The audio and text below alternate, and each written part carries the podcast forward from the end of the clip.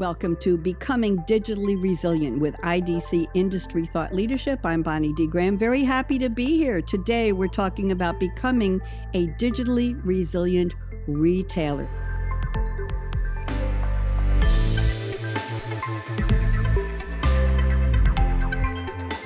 Let me give you an overview. This will be the first of three podcast segments on this topic. Very important. Retail brand amplification is an important ally to the consumer in 2021 as retailers find themselves at a crossroads. They can double down on technology enabled growth or mm, they can continue operating as if the consumer's expectations haven't changed. And I mean, parenthetically say, hiding under a rock somewhere. Listen today and learn how data analytics, automation, and cloud are fueling an acceleration in growth and amplifying retail brand strength and customer loyalty. That's the goal. We'll hear insights from IDC's retail analyst team on what it takes to become a digitally resilient retailer. This is the first of three podcasts, as I mentioned, and our first session is Operational Transparency and Automation. My special featured guests today are Leslie Hand. You can wave for the audio, for the video, for everything. We can hear you waving. Leslie Hand. We have Jordan Speer. Hello, Jordan. Nice to have you with us. And we have Dorothy Creamer. Hello, Dorothy.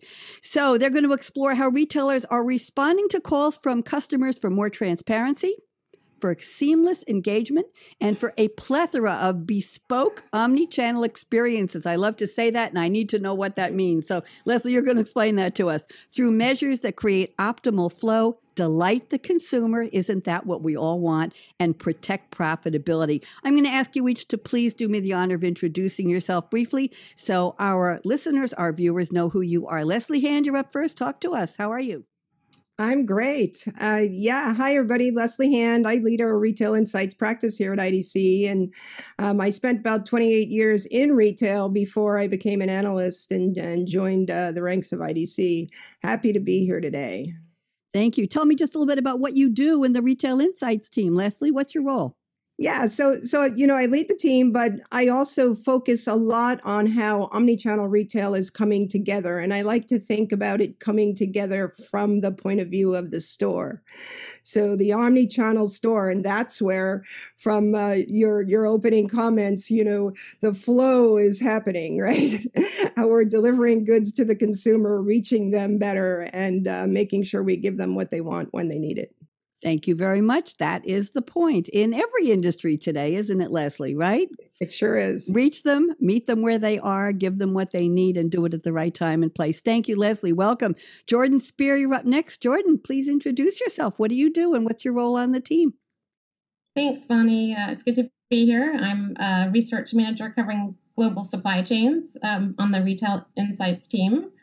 And uh, I look at things across the supply chain like warehousing and order management and fulfillment, also sustainability. So essentially, the planning and the execution of the movement of goods, um, or the non movement of goods, as the case may be. I would tell you a supply chain joke, but you might not get it for a while. go, go ahead. The dare is on. Tell us the joke. Go ahead. that that was that was the joke. We're living with that with that punchline. Thank you very much. You, you, really got me on that jordan. I like you. Dorothy creamer you're up next. Dorothy please introduce yourself. Go ahead. Hi everyone. Uh, pleasure to be here. I'm dorothy creamer. I'm the research manager for hospitality and travel digital transformation strategies. Um, I've been with IDC for about a year and a half. I came from the media side where I bopped around um, for years, but uh, focusing largely on hospitality and, and travel there as well. Um, and my focus is, as as my title suggests, digital transformation, which was a, a you know a, a, necess- a, necessity, especially during COVID. Um, while it, it, I don't know if we would talk, turn it uh, term uh, term it digital transformation anymore. It's just um, hotels, restaurants, and, and airlines and travel uh, providers needing to become digital. Um, and it's it's it's less of a transformation at this point and just you know a way of being. Um, and that's and that's my focus area. But happy to be here. Thank you. Very interesting point. If they haven't transformed, they may mm-hmm. not have the luxury of mm. just being here, right, Dorothy? Right. Thank you. Very, mm-hmm. very, that's an iconic moment. We'll write that one down. Now, here's how it's going to work. I've asked the lead speaker in each segment, and today for this segment, it's Leslie Hand, to send me a quote, fictional quote from a song or a movie or TV character that has absolutely nothing to do with the topic. And I'm going to read the quote, little tiny bit of background. Leslie, as the lead speaker on this segment, is going to explain, in her opinion, in her POV, what it does have to do with the segment. And then I'm going to let Leslie get a deep dive, go take a deep dive into the serious part of what the topic is all about. And when Leslie has done with that, we will ask Jordan to chime in, agree or disagree, and Dorothy, and then we'll wrap it up with a closing statement from Leslie, just so everybody knows. So here's the quote Leslie has selected. The song is Aquarius, aka Let the Sunshine In, The Flesh Failure, Failures, song by the Fifth Dimension, if anybody remembers. I do 1969, and it was a medley of two songs written for the 1967 musical hair. There you go. Mm-hmm. and american r&b group the fifth dimension beautiful voices. Here's the song i promised not to sing leslie. I did when we prepped but i promise now. When the moon is in the seventh house and jupiter aligns with mars then peace will guide the planets and love will steer the stars. Stars. This is the dawning of the age of Aquarius. I did my best. Leslie, I'm putting you on speaker view. What does this have to do with our topic? Go ahead. yeah, well, you know, just reflecting on the title of that song and those first lyrics, um, you know, I I uh, I am relating that desire to move towards love, light, and harmony, letting the sunshine in with shaking the dust off of the old paradigm and doing things differently. You know, it's it's all about having an intent to improve customer satisfaction and customer lifetime value, which means the retailer does better, performs better. Um, but also improving the odds that as we experience success as companies so do our partners right? And you know so it's so it's this sharing the love. And and all of that comes through transparency trust sustainability. You know those things really resonated in the 60s and 70s as they do today. And in fact maybe they're even more important today because of the digital nature of the world we live in. Um, and and so you know, I had two questions for the audience um, related to this song, and that is, did you know that the Fifth Dimension was actually an innovator when they recorded this song? So they were doing a live performance in Las Vegas so they recorded the uh, audio track there for for uh, their singing, um, but they recorded the instrumental track in an entirely different city in a studio, and then merged it. And apparently, that wasn't a commonplace um, event back in uh, 1969. So, um, kudos to them.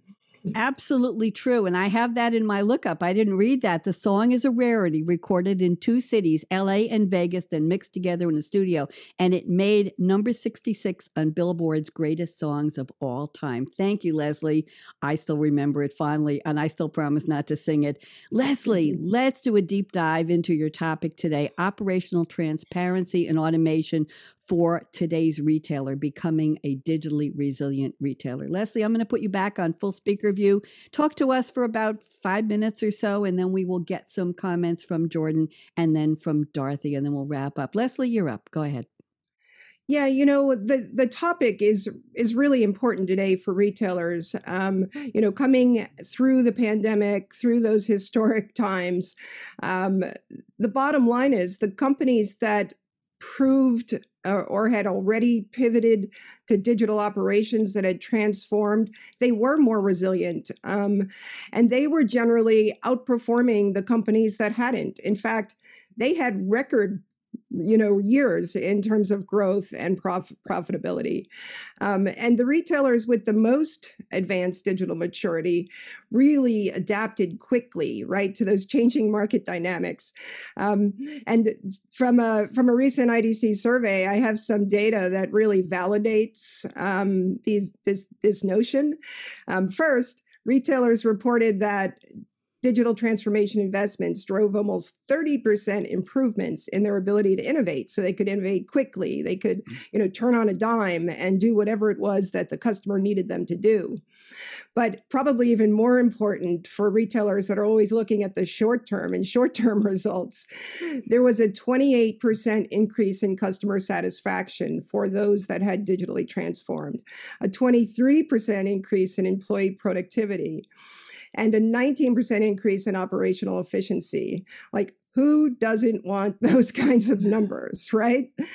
Um, and you know, so then when I reflect a little bit more on digital transformation and the drive to become resilient, um, you know, what does that really look like, and what does that really mean? The first things that really come to my lips are some words that are commonly used in our industry vernacular. So you know. Um, Maybe they're overhyped words. However, they're words like touch free, contactless, digital first, omni channel, mm-hmm. frictionless, and connected. And you know, they're not just words. these these are in fact driving uh, you know objectives for the future of retail and who we all want to become. And you know, as you know, as important as that is, we developed a framework to try to describe how retailers can kind of reach those new objectives, kind of how to become that future uh, retailer, um, and how to attain new business outcomes, right? How to how to perform better. Um, and you know, uh, before a retailer can really improve customer engagement and operational productivity, they have to get to a place where they can manage and surface near real time data. And it's that data that uh, allows them to connect with their consumer better to deliver the services that they need to, to deliver. So a customer might be wandering around a sto- store or might be online shopping and might want to know where a product is or do you do you have it in stock or can I get it? And if you don't have visibility to, to inventory data, you can't answer the question. And you might have an inventory number in a system inside your store, but chances are it's not accurate. How many times do you go into a store and ask somebody for help and they say, Well, I'm not sure. I better go check the back room because I'm not confident in that number. And so, you know, this is really one of the keys. First, um, getting visibility to data and, in fact, in another survey of 805 retailers around the world, we asked retailers what their biggest challenges were. And visibility to data was one of the top three challenges across every functional area of retail. And for store operations, it was the number one challenge. So, so you know, um, it's a really big problem getting data vis- visibility, and without data visibility, you can't get the insights that you need to automate your business and um, to manage your resources more efficiently. Um, so, you know, wouldn't we all like to manage those or, or let those precious resources that are in our stores and in our enterprises work more efficiently and be pr- more productive? So, retailers really need to work to, to narrow that gap. Thank you, Leslie. Great topic introduction. We have a couple of minutes left. Let's get some reactions Jordan Speer, you're up. Talk to us. Agree or disagree? Do I dare ask you that? Go ahead. Go ahead, uh, Jordan. I absolutely agree. Um, what Leslie mentioned about retailers being more resilient when they were more digitally transformed and able to pivot quickly is absolutely true, and um, it's what it's what enabled them to meet the demands of consumers, um, which whose behavior has really changed. In in an IDC survey, 58% of consumers said they would be likely or very likely to choose another retailer if the one they wanted to shop with uh, didn't offer buy online, pick up in store or BOPIS. And we asked about a number of other uh, types of omni-channel fulfillment offerings like that, and the numbers were similar. They'll go elsewhere without curbside, without same-day delivery, without re- being able to return a, a product to a different channel from the one they purchased it in. And uh, here's a really interesting one. 47% of consumers said they would be likely or very likely to choose another retailer if the one they wanted to shop with didn't give them visibility into the available inventory. There's that inventory that um, Leslie was talking about, fulfillment options and the cost of each before they hit the buy button. So this is, you know, practically half of all shoppers saying, I want to make decisions like, can I go down the store, uh, go down to the street to the store to get what I want? Do I feel like doing that right now? If I don't, can I get it delivered? And how much will that cost me? And they want that all up front, all that information. They want transparency. Um, retailers have to have to provide that because consumers are no longer just buying a product. They're they're really buying a time and a place too. I call this fulfillment as a product. And uh, as Leslie mentioned, we saw organizations, Target, Walmart are two good examples. They were digitally mature and they quickly scaled these offerings up to thousands of stores in, in weeks' time. Uh, you know, no no no consumer wants to sit waiting for their curbside delivery for 30 minutes, um, or to or to find you know they come to a store and find they, that the website said they had inventory that they don't have. So um, those those uh, stores were really able to meet um, meet consumer meet consumer demand and um, and give them what they wanted and other other retailers will need to pick up the pace with that. Thank you very much, Jordan. A real reality check. We want it when we want it. And I think the equivalent of waiting 30 minutes in your car might be waiting six weeks for a new screen door. I'm just going to leave that one alone. How would I know that? Dorothy Creamer, two minutes. Talk to us. What's your thought on what we are talking about from Leslie and from Jordan? Dorothy, you're up. Yeah, a lot of a lot of similarities with hospitality and travel. Obviously, um, coming off of the year of COVID, really uh, revolutionized how hospitality and travel had to address a lot of issues. One of the things was that in order for consumers to feel safer traveling and going out to eat, it was this drive for those frictionless, touch-free, uh, all the buzzwords that Leslie mentioned, experiences. This presented a lot of you know kind of an unsettling um, reckoning for hospitality brands that pride themselves on being super high touch and providing that level of service for years these were these were the sort of organizations that said we don't want to put self-help because that's not our business model. And um, and this turned everything on its on its head. Um, it budgets according to idc data were earmarked for self-service um, and via mobile applications with 17% of IT budgets going to self self um, to self-service technologies. Um, we also saw that a, a top business priority um, for 26% was increasing automation, not only for uh, employee fa- for um, operations, but for customer facing as well. So automating for the employees as well as the uh, as well as the the customers and um and we saw that digitally advanced brands that had maybe already had mobile keys in place um, they were able to pivot well and they they they were able to to maintain their business uh, during covid um, and but now it has unveiled that this um, frictionless need for frictionless service is even more important. Um, and what i find really interesting over the last year and a half is that there's been a resurgence of these technologies that we had before and especially in the hospitality sector had been kind of pulled back on. Um, uh, kiosks is a fantastic example of something that years ago started to get rolled out um, and they floundered. Um, customer adoption was not there. And so, very quickly, all these brands that had put in kiosks felt like it was a mistake. They were leading, they were bleeding edge rather than leading edge, and it just didn't work out. And so, they pulled them out. But now, kiosks have been have a, having a renaissance. And a large part of that is due the, the consideration around user um, user experience, and that was a, a, great lesson in terms of if you're going to supply um, products to help with this experience, you need to consider the entire journey um, to make sure it's seamless the whole way through. Um, and that's a kind of a takeaway here is when you're when you're trying to move guests toward digital channels it has to be very well, well thought out. The cio of white castle had a great um, kind of mantra that she lived by was that the guests had they planned for the least um, optimal ex- digital experience, which just means that yes, they want a guest to go through these these entire digital channels that they have in place, but odds are they might not. So how are you going to continue that seamless interaction with the guest if they abandoned in the retail vernacular, abandoned you know but in in hospitality and travel we if they abandoned their mobile order or they change their mind and they want to pick up something in the drive through rather than go into the store um, and so that visibility into operations um, and the the entire through line for the experience needs to be considered whenever digital um, is being applied to to hospitality and travel as well. Thank you, Dorothy. Leslie, what a good conversation we have. We're just about at the end of our time. Leslie, I'm going to give you a two sentence wrap up. Go ahead, close it up for us, please.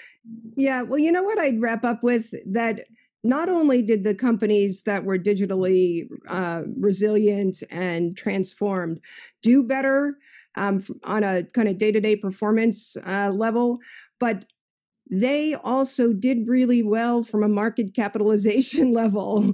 So, retailers, listen up. when you're staying ahead of the curve these days, you're actually outperforming on a year over year basis, but also, um, you know, getting more investment that fuels more innovation. So, um, you know, don't fall behind. It's just not an option. There you go. I want to thank all of you. Leslie Hand, so nice to speak with you. Jordan Speer, as well. Dorothy Creamer. Ladies, thank you for sharing your insights, your savvy, your expertise, and your passion for the topic. I'm Bonnie D. Graham signing off. And remember, this is the first of three segments we're doing on becoming a digitally resilient retailer. Signing off. Everybody wave goodbye. Bye bye.